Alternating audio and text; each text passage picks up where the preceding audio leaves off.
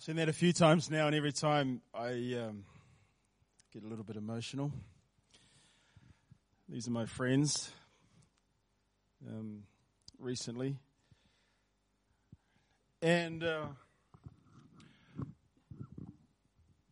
I'm involved in mission and have been involved in, in mission for 23 years, sort of in a dedicated sense now. And um, the only reason I'm involved in mission is because of worship. And the uh, Pastor John Piper has said, mission exists because worship doesn't. I want to modify that a little bit. Missions exists because worshippers don't. Mission exists because there are people who don't know Christ and don't, aren't able to experience the joy of coming to know Him. And so our task is to bring more into, you'll notice there a curious phrase, our mother, the church. That's a Coptic um, fellowship that was that did that video, and they have a very real sense of the congregation, the church of God, being like a mother hen gathering its children. It's a beautiful, beautiful thing. So, mission is bringing more people into that relationship with God that we share. Mission exists because worshippers don't. And uh, I've never experienced worship like I've experienced worship in Egypt amongst those for whom bitterness is a testimony of God's faithfulness. And so in my entire missions career, I've been exposed to a lot of heartache, a lot of grief, a lot of trial, trial circumstances, help to support people in those situations of need and because of Christ's leading them into that place. And it's an absolute privilege to do so. So if I come across a little bit glum, um, it's because through it all I see as the dark, as we perceive the darkness, the light of Christ and the light of God just is so much more glorious and illuminated. And as we've experienced through that video, um, it comes across through his people there. So, in case you missed it, that video was made by some friends of mine uh, from Minya in Upper Egypt. And it's a little bit confusing because Upper Egypt is the south of Egypt. It's about elevation, not uh, compass direction. Um, it's, it's part of their response uh, to Muslim radicals sweeping through the city of Minya and ransacking churches and then burning churches that have stood for over a thousand years.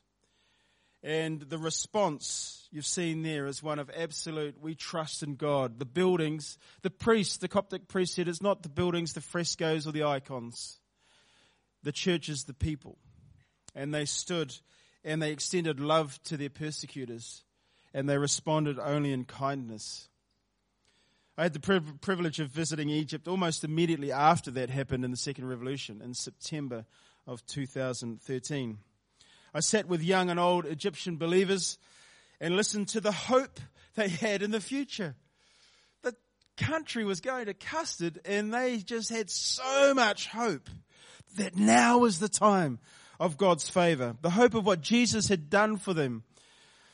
Um, and for their future. It gave me tremendous hope. Unbelievable amount of hope. It's a hope that they want to share with others and it now fuels their desire to, for mission. You know, uh, thank God for Bruce praying for the refugee situation. Just as an aside, I finished my role as director of Pioneers New Zealand in November, um, having been have a sense of call on God from God to leave in January. Had no idea what we were going into. But three weeks ago, I got a knock on, well, a little more than a month ago, I got a, a knock on my email inbox and good friends of mine have um, been working in an industry that I've known about for some time, and they said, "We want you to come and work for us." I said, "Oh, explain to me what is it you're doing again?" And they said, "We're helping the local church to develop educational resources for refugee camps." I said, "Oh, where's that happening?"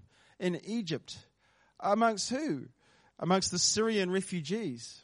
And one of the curious things about Europe taking all these refugees, you notice that none of the Muslim nations are taking any. They're big fat zero in terms of how many refugees they're taking in from Syria, from the, among their own people. God is doing something tremendous in these days that the Egyptian believers b- believe this is the collapse of Islam. As I sat with them and I asked them why they're not dismayed in the face of such violent persecution, they said, because our God is greater. Can't you see? They said, for over 1300 years we've lived under the shadow of Islam. And God has never failed us through that. But we believe he is now delivering Egypt as he promised in Isaiah 19, specifically verse 22, where it says, The Lord will strike Egypt. And then he will bring healing, for the Egyptians will turn to the Lord, and he will listen to their pleas, and he will heal them. And everybody I talked to, and the Coptic priests and the evangelical priests were saying, this has never happened in the whole history of Islam in the Middle East. What is happening today is unprecedented. And this is the center of what God is going to do around the world. This is the beginning of the end. If that doesn't give you goosebumps, I don't know what it does. I've, you know, I've lived this stuff and it still gives me goosebumps. And they said, look, this is happening in unprecedented ways in our day. And I asked, why do you think this is happening? And they said, brother, I love the way they say it. They speak really good English in Egypt, but they, brother, it's because of prayer. We're praying like never before. Persecution has prompted us to pray. And in one, they credit a lot of this shift to one prayer meeting on 11 11 11, November the 11th, 2011. 70,000 believers from all denominations in Egypt, Anglican, Copts, Catholic, Evangelical, got together in the Mokattam uh, Cave Church, which is built in a cave on the side of a rubbish dump slum. It can normally hold 20,000 people, and then they have adjunct auditorium. 70,000 people came for an all night prayer meeting. And uh, I was staying with a family, my my Egyptian family, and um, they gathered this big extended family. And one of the brothers was the worship leader of this prayer meeting, and I got to talk with him and talk about how God brought it all together. And they prayed and they worshipped through the night. And you can go on to YouTube and you can put it in uh, Mokattam 11, 11, 11, prayer meeting, worship meeting, Sat 7 has full coverage there of the whole night. And see the passion and the desperation on their faces as they cried out to God. There is a, um, Catholics and Orthodox and um, more increasingly evangelicals are picking up some of the, uh, the prayer life of the ancient uh, far, church fathers. And one of them is the Kyrie eleison. It's, um, Lord Jesus Christ, Son of the living God, have mercy on me, a sinner. And they say that quite a lot, and they've got little prayer beads where they'll say it up to 50 times. Well, they did it as 70,000 people, 100 times to the north, to the west, to the south, to the east, and believing that God was going to break through in the heavens. 11, 11, 11. Shortly after that, the first revolution happened, and the uh, Muslim Brotherhood was elected to power and everybody was holding their breath because this dictator had gone and they thought, what is this Muslim Brotherhood going to do? It took the Muslim Brotherhood one year to just about destroy Egypt. Um, not many people realize this. The Muslim Brotherhood is the parent of ISIS.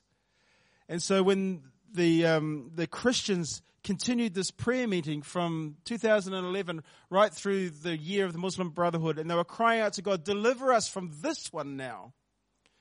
In one year, God came and removed them completely. And the moderate Muslims rose up with the support of the Christians. And now Egypt is the last bastion in the Middle East that will not be influenced by the Islamic State. And that's a curious thing because the Islamic State, while the Muslim Brotherhood were in charge of Egypt, this is a bit of an aside, they were looking at carving off part of Egypt to the Sudan and then with the US, with Obama, they were going to gift some of this, the uh, Sinai to Palestine to create a Palestinian state. And the believers that I talked to, they said, well, the pr- trouble with that is God has decreed Egypt will never be split, will never be separated. I said, why is that? They said, well, we have archaeological and historic proof that when Jesus was an infant, he came and lived in Egypt when he fled in the four corners of Egypt and they've got shrines and churches to those places. So Egypt will never be split. And then the people rose up. That never happened. And so they had to go to plan B, and plan B was ISIS. So they popped up in Iraq, and then they started to move across to Syria. But the, there's a pincer effect going on. If you've got Iraq and Syria, and then down into Palestine, squeezing in on, on Israel, and you've got South Sudan starting to come, Sudan, sorry, starting to come up as a superpower, pushing in, and you'll find Egypt right in the middle, refusing to give in. And the prophecy we pray and we believe will be fulfilled, that Egypt will be the start of a revival of God's people in the Middle East like we've never seen before in, um, in history. And so the, the church is already, the churches that are being burned are part of um, a, a program, if you will, of discipleship preparation. Christ, uh, Muslims are becoming Christians in unprecedented numbers. They're flocking into the churches saying, why are you reacting with love when all we've given you is hatred? Why are you reaching out and you, why are you the only ones ministering to these refugees when they are our Muslim brothers and sisters?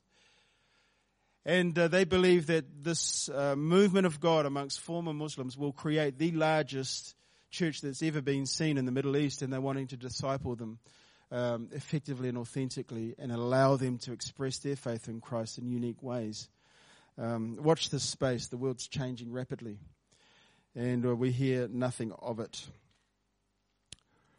So, my regular encounters with Egyptian brothers and sisters have taught me if there's one thing that persecution does, it helps to get to the bottom of who you really are. Right. Do you really believe that God has created you for His glory and therefore trust Him no matter what the cost?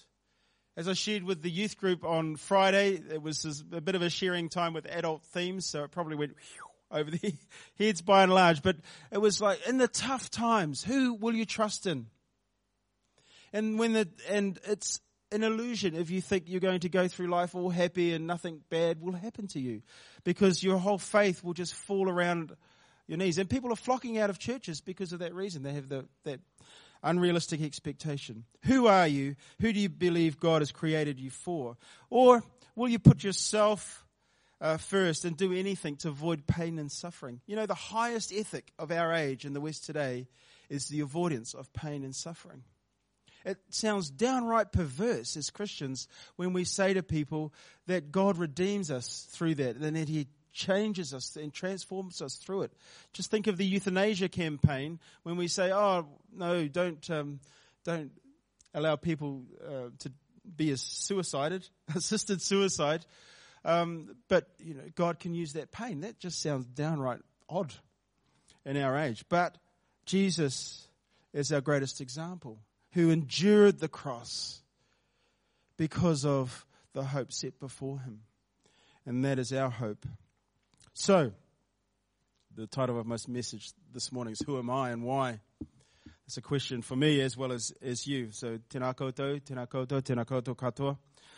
Ko takitimu toko waka, ko rimutaka toko maunga, ko rumahanga, toko awa, ko Ngāti Kahununu ki Wararapa, ko Ngāti Pro, ko Kaitahu, toko iwi, ko Ngāti Rakai Whakairi, toko hapu, ko kohunui, toko marae, ko J. Martanga ahau.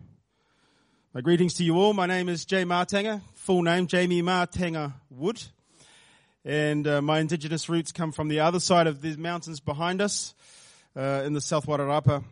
However, my earlier years were spent over in Porirua, um, Porirua East. I grew up in Cannons Creek, um, started life there. I'm a mission leader currently and will continue to be involved in leadership and mission.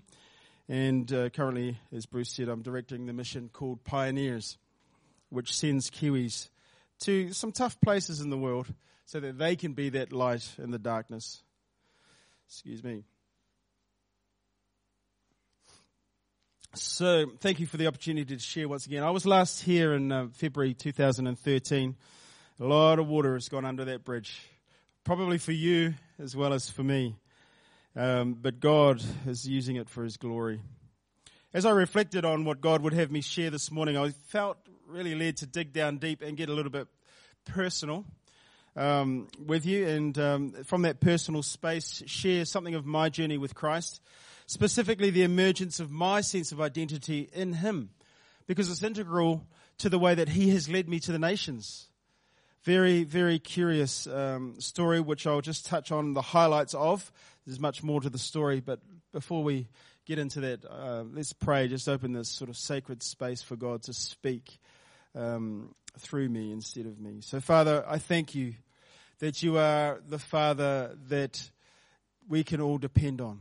You are the one who is there in the midst of our heartache, in the midst of our trials, and rejoicing with us at the highest joys. Lord, you delight in us and you sing over us, rejoicing over us with singing. We thank you for the precious uh, words of Scripture that reassure us of your love. Lord, your mercies are new ever, every morning and your love is everlasting. And we thank you for the hope that we have in you. And we pray, I pray, Father, that you would take the words of my mouth and the meditation of my heart, Lord, that it would be acceptable to you, O God, and that it would be inspiring and, and uh, uplifting for your people here, the family of God gathered in this place. So we bless you and praise you in Jesus' name. Amen. Amen. Amen. So who am I? Today is Father's Day. It's, um, it's, it's kind of an awkward day for me, actually. The, um, I didn't grow up uh, with a particularly good model of fatherhood. And it was interesting that the first video um, focused on some of that, that God is our father. And He was. I had to work hard to try and get that sense of fatherhood from God. I also don't have any children of my own, so it's not something I have much um, much experience with the whole fatherhood thing. I just get other people's children, fill them up with sweets, spoil them rotten, and send them back to their kids, godchildren and nephews and nieces.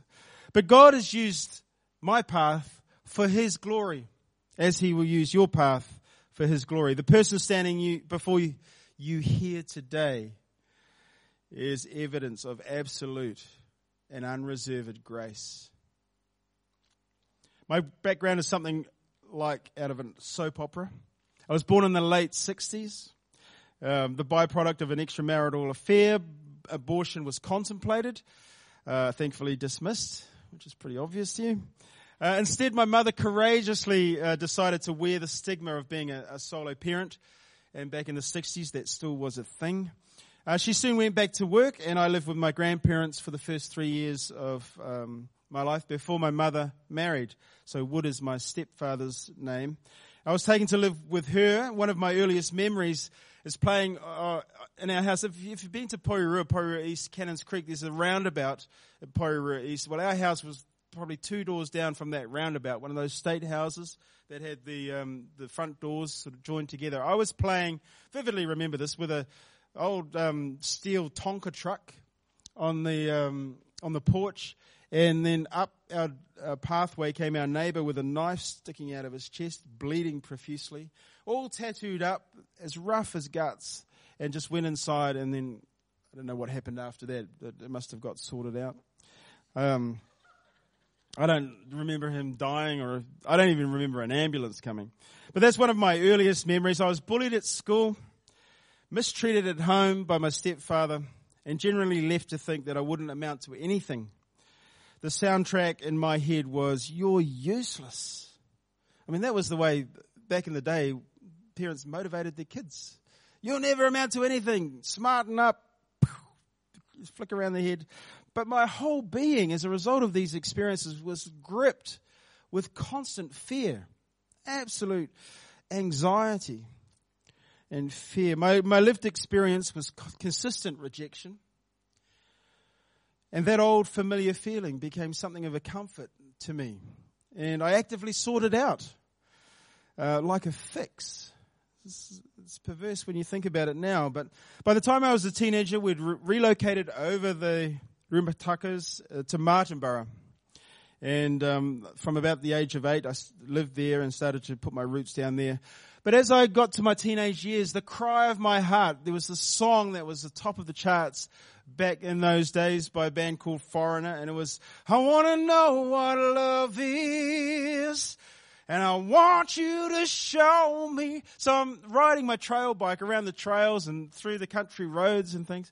And I'm singing this at the top of my lungs and my helmet. And occasionally I didn't have my visor down so bugs would get in your mouth. But it was God heard that. I'm convinced God heard that heart cry as a prayer because he met me not long after that. It was answered through the witness of a believing family and way out in the, the WAPs. Um, how did I get to know this family? Well, I was trying to date their daughter at the time. Um, more rejection. But, but at 16 years old, I began a relationship with Jesus and was discipled by this family. And so too the transformation process began that continues today in my life. And will continue until the resurrection, quite frankly. We just, we never arrive until we've arrived. Um, 29 years later, my journey with God led me to my biological father. Uh, because of a family conspiracy, he, um, he had no idea I was his. So um, there are reasons for that. Partly his wife was involved with, and was family connected with the mongrel mob in uh, Porirua, so my family didn't want a bar of that, my mother's family. Um, his life went on right here in Upper Hutt, actually. And although he's since moved north, so uh, I've, when I met him, I discovered a faith-filled man who loves Jesus. And our relationship over the past five years has been de- deeply and mutually rewarding. His faith has increased and my orientation has shifted in, ter- in terms of who God has created me to be. Apparently, I'm the fulfillment of a prophetic word that he had over his life. Remember, he didn't know I existed. His adopted son and my half sister my half sister is the head of Interflora and a florist. My adopted brother is packing shelves at um, Bunnings, and neither of them is uh, remotely interested in religion. Um, but Dad had a prophecy that his seed would be as the seed of Abraham and would impact the nations. And so he sat down and we started sharing notes about how our life had gone for the past 40 years. And, um, and he sits there and he shakes his head and he says, I, and he pulled out the prophecy. It was written down. And he says, I cannot believe you're a mission leader and you travel the world. And I can't say I've impacted the nations as such, but you know, there's fully fledged. God knows what he's doing in amazing ways. And um, so he is a man who is affectionate and affirming. He's quick with encouragement and expressions of pride um, about how God is using me, his son. I praise God for his glorious grace because I know many for whom this story would be just something of a fairy tale. So they had no hope of coming true for them. Their parents dead or their real parents weren't as, uh, as faith filled. Um, but believe me when I say God is no one's debtor, that he will love you uniquely in unique ways, in ways that He wants to glorify Himself through you. This is my story. You, you have your story. So through this connection or reconnection with my earthly father, God has expressed His love to me as my heavenly father. The Holy Spirit is leading me into the fullness of His love by revealing His plans. And as I look back, I can just see God's hand on my life in so many ways before I could even um, think of him, even knew who he was. So my father is half caste Maori. His mother is a European mix and his father is full-blooded uh, Maori. Um, our people occupied the land around Lake Wairarapa. And when I was about eight, we, as I said, we moved to Martinborough, which is my Turangawaewae. And finally I put down some roots. When I was 16, I was baptized in the Ruamahanga River, which is also my tribal awa. When I minister around the world, people, um, tribal people, particularly non-Westerners, they tell me that um, I seem to understand them in ways that they've never really had a relationship with a Westerner about. I seem to intuitively connect in ways that perplex my Western colleagues. And how can this relationship have, happen so fast? And I can just put it down to God's grace and DNA. I am Jay Martanga of the Martanga Whānau Ki Wairarapa. And um, I have been uniquely crafted by God to minister in two worlds. I've come to understand as God's come to show me in a Western world and a tribal world as a bridge to help build intercultural relationships. And this is grace. Last week I turned 48. There you go, the big reveal. Um, and I'm only just starting to become comfortable with who God has created me to be and who's transforming me into. So who are you? I encourage you to examine similar elements in your story in your family of origin, your growing up environment, the twists and turns, the heartaches and joys, the disappointments in your dreams. They're all unique and God is crafting you for a purpose. Your story, like my story, is a story of authentic identity. It's a story of grace and it's a story prevalent throughout the scriptures. And in the time we've got left, let's just take a couple of snapshots of the writing of the apostle Paul because I want to see, want you to see the importance of knowing who we are throughout all of our genetics and all of our experiences and then the importance of being able to use that in a ways that were reflected in that video we've just seen for his glory. So if you can turn to Ephesians 1, I'll read verses 11 to 14. Just quickly. Because we are united with Christ, we have received an inheritance from God. For he chose us in advance. And he makes everything work out according to his plan. And when you believed in Christ, he identified you as his own by giving you the Holy Spirit whom he promised long ago. The Spirit is God's guarantee that he will give us the inheritance he promised and that he has purchased us to be his own people. He did this. Why? For worship. So we would praise and glorify him. How special is that? This, this passage, or the whole of scripture, but this passage is talking about you and me. And if you're into taking notes, I'm a songwriter, so I'm into alliteration. So here are some uh, some quick fire points. We are acquired. We are chosen. We are purchased with blood. Revelations 5 9 says.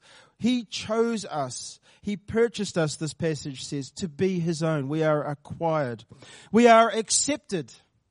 We belong. I've just done a doctoral um, survey, field research, uh, particularly amongst Maori Christians in their uh, understanding of whānau and whakawhanaungatanga. And the one thing they said whānau was, was a sense of belonging. That's the one thing we should be as church. We should be a place where we feel belonged. And uh, we are, Galatians 3.29 is another scripture that references that we belong. We're accepted. We're united with Christ. So we're acquired, accepted, affirmed. He has identified us as his own. He says, you are mine. He affirms us as being that valuable that it cost him so much to win us, win us back from the enemy. Romans 8:16 is another passage you could look up later. We're affirmed, encouraged, affirmed as his children. We're activated we're given a purpose. We're created for good works. And this is before the beginning of time. Imagine that.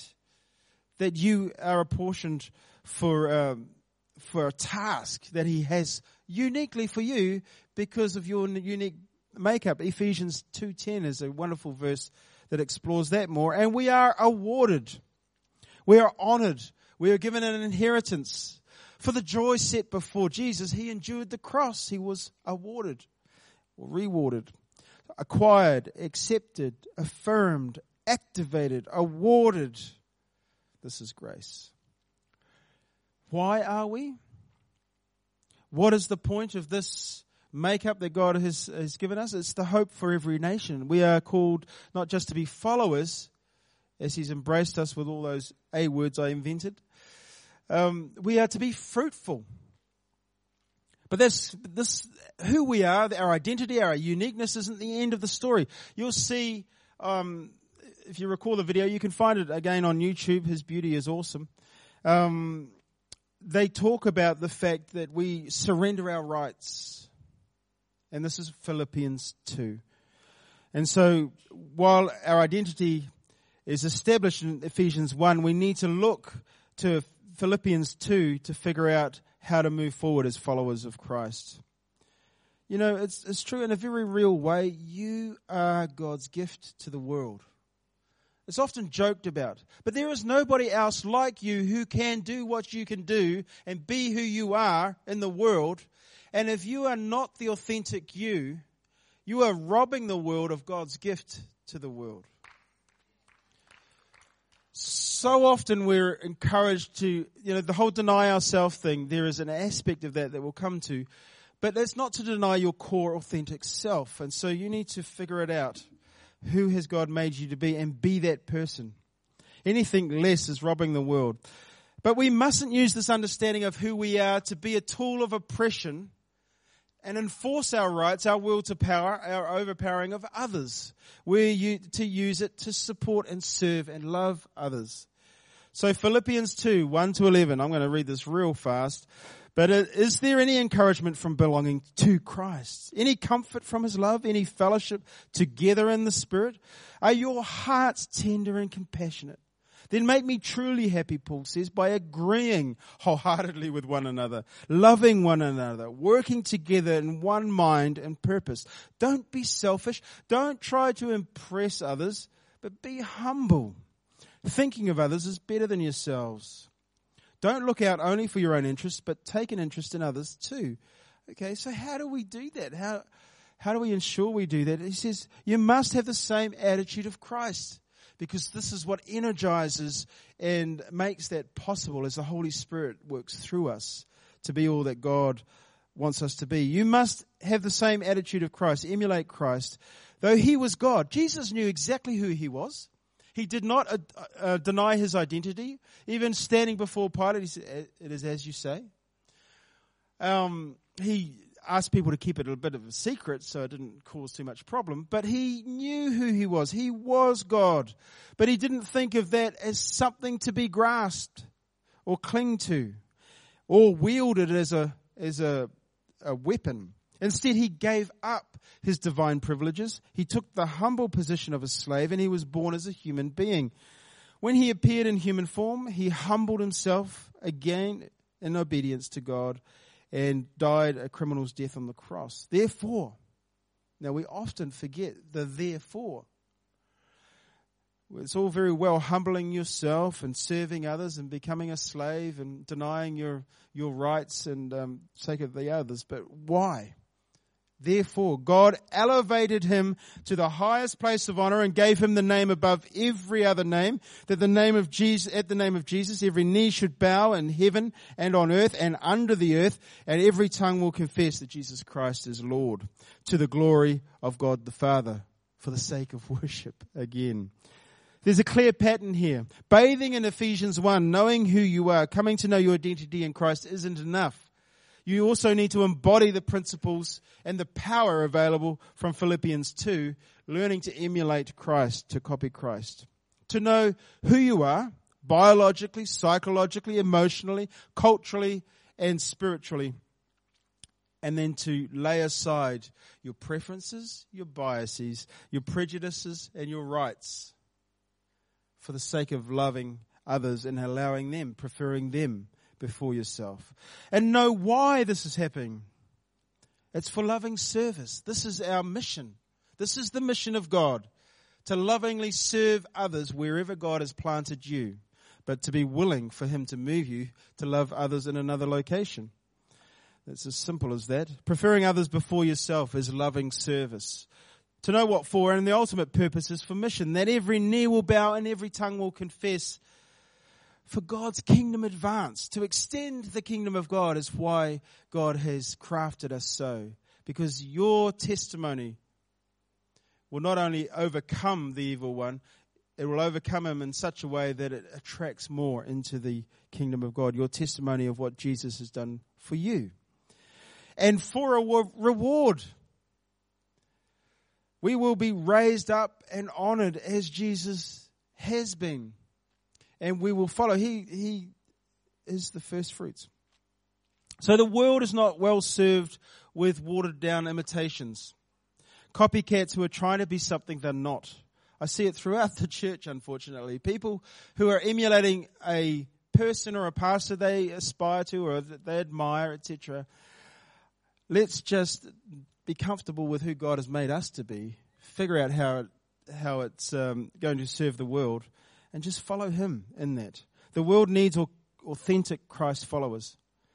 So know who you are in your many dimensions and allow Christ to work through your uniquenesses for His glory and for the glory of the Father. Whoever, I'm banging a gong here if you haven't noticed, whoever you are is who God wants. To send where He wants. To love whomever He wants. For them to be and to do whatever He wants them to be and do. You know, one of the things that the Egyptian church is being very cagey on, they don't want too many Westerners to come in and help them with discipling the former Muslim Christians. Because they say, you'll come in with your agendas and the way of doing things that isn't culturally appropriate for this situation. And so that's kind, please pray for us and support us, but allow us to allow them to be who God wants them to be. So embrace you, surrender to Christ in loving service and see what he can do with you for his glory here and beyond here so that at the name of Jesus every knee shall bow and every tongue on heaven and earth and under the earth will confess that Jesus is Lord. Yeah. Amen. In every language, tribe and nation in that great worship event before the throne to the glory of God the Father. So can you do that today? Will you believe it? and make this your story. Live it out. If you need permission, I empower you to go and be you with the authority of the elders, of course. Uh, will you allow it to be used to glorify God anywhere in the world? That's the simple story. I've said yes. I, I tell people wherever I go that um, two, two words will take you on the wildest adventure of your life. In Arabic, it's Arab. In Maori, it's Aiatua. In Fijian, if I remember it, it's Io Turaga. In English, it's yes, Lord. Obedience. It's better than sacrifice. Father God, I pray that you would seal this in our hearts, that you would show us who we are meant to be. Father, you'd take all of our differences and all of our dysfunctions and that you would transform them into a glorious tapestry that we call your church. Lord, a, a glorious testament to the grace of God in the world. That we would indeed be lights in our communities. We would be salt permeating and keeping the enemy at bay from just overrunning this place. Lord God, use us as you will. Glorify your name through us, we pray for your glory, Lord, in all the earth. We pray this in Jesus' name. Amen. Well, it's the tradition of my forefathers uh, to sing after speaking, to bring a waiata. Um, I'd like to sing you a song I wrote about this deep desire in us for the acceptance and loving kindness of a father um, who can be more than we ever hope or imagine. And there, there's a couple of ways that it's a theme I've been working on for some time. We've got our own dysfunctions, and then we are the victims of other people's dysfunctions. And uh, and difference separates us. God wants to reconcile us. And so um, when we are attacked because we are different, the song talks about that in the first verse. And the second it talks about the fact that we can be our own worst enemies in our habits and our addictions and our ways of, of self-medicating. Draw us into this place uh, where we enjoy a pity, pity party for a while. Um, but Jesus meets us in both those spaces and calls us out, come to me, all you who are weary and heavy laden, and I will, I will give you rest like you can't even begin to imagine. So one who, in spite of our differences and our uh, dysfunctions, acquires us at his cost, accepts us absolutely, affirms us as his precious people, activates us according to our skills, gifts, and talents, and awards us a wonderful inheritance of absolute peace. And I must say, there's a sweet spirit here this morning. It's coming through the worship, and I just felt this. I prayed for it earlier, but I just felt the, the Prince of Peace walking amongst us this morning. He awards us with total love. And He awards us with utter fulfillment. You will never find it anywhere else but in His presence. This is grace.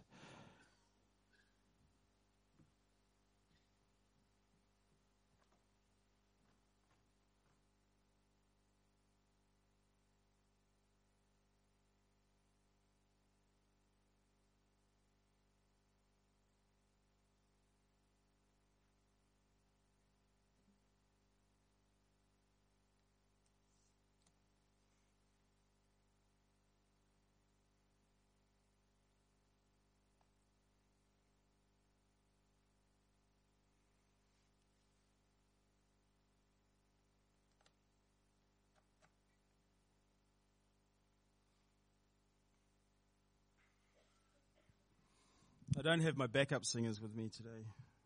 I've left them in the bag.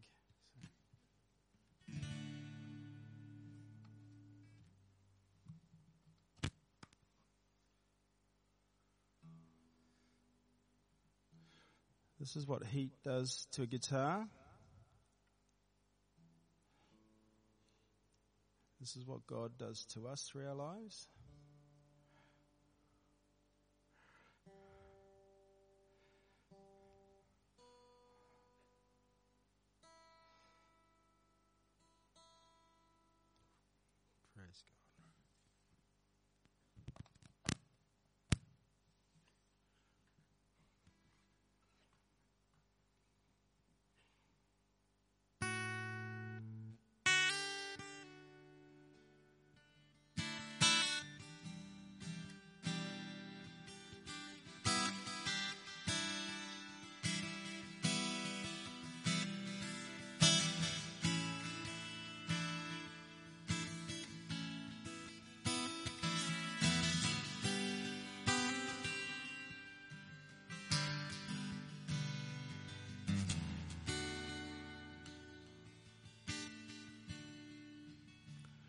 So they don't like you, cause you're a little different from them. What can you do? You got no basis for defense. That's the way it is. The way things are. But something tells you that ain't the way things ought to be. Grace. Why did you do it? Swore you wouldn't take that path again. There's something deep down inside that draws you like a moth to the flame. And that's the way it is. The way things are. But something tells you that ain't the way things ought to be. Grace.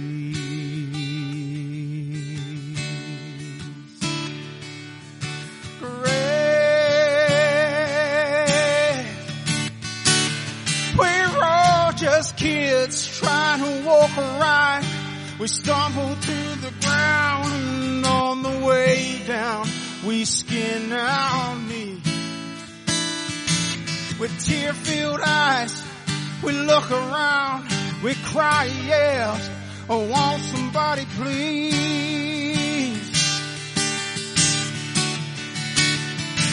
make you feel better. Somebody take the pain go away. Daddy, won't you pick me up? Envelop me in your safe embrace. Daddy, won't you kiss that place? And take the pain away. Grace.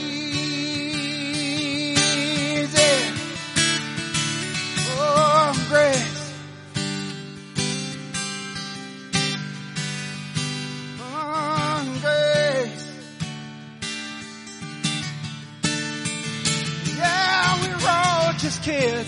Trying to walk right. We stumble to the ground and on the way down, we skin our knees. Tear-filled eyes, we look around, we cry out, oh, won't somebody please? Oh, won't somebody please make it feel better? Somebody make the. Daddy, won't you pick me up? Envelop me in your safe embrace. Daddy, won't you kiss that place and take the pain away? Grace.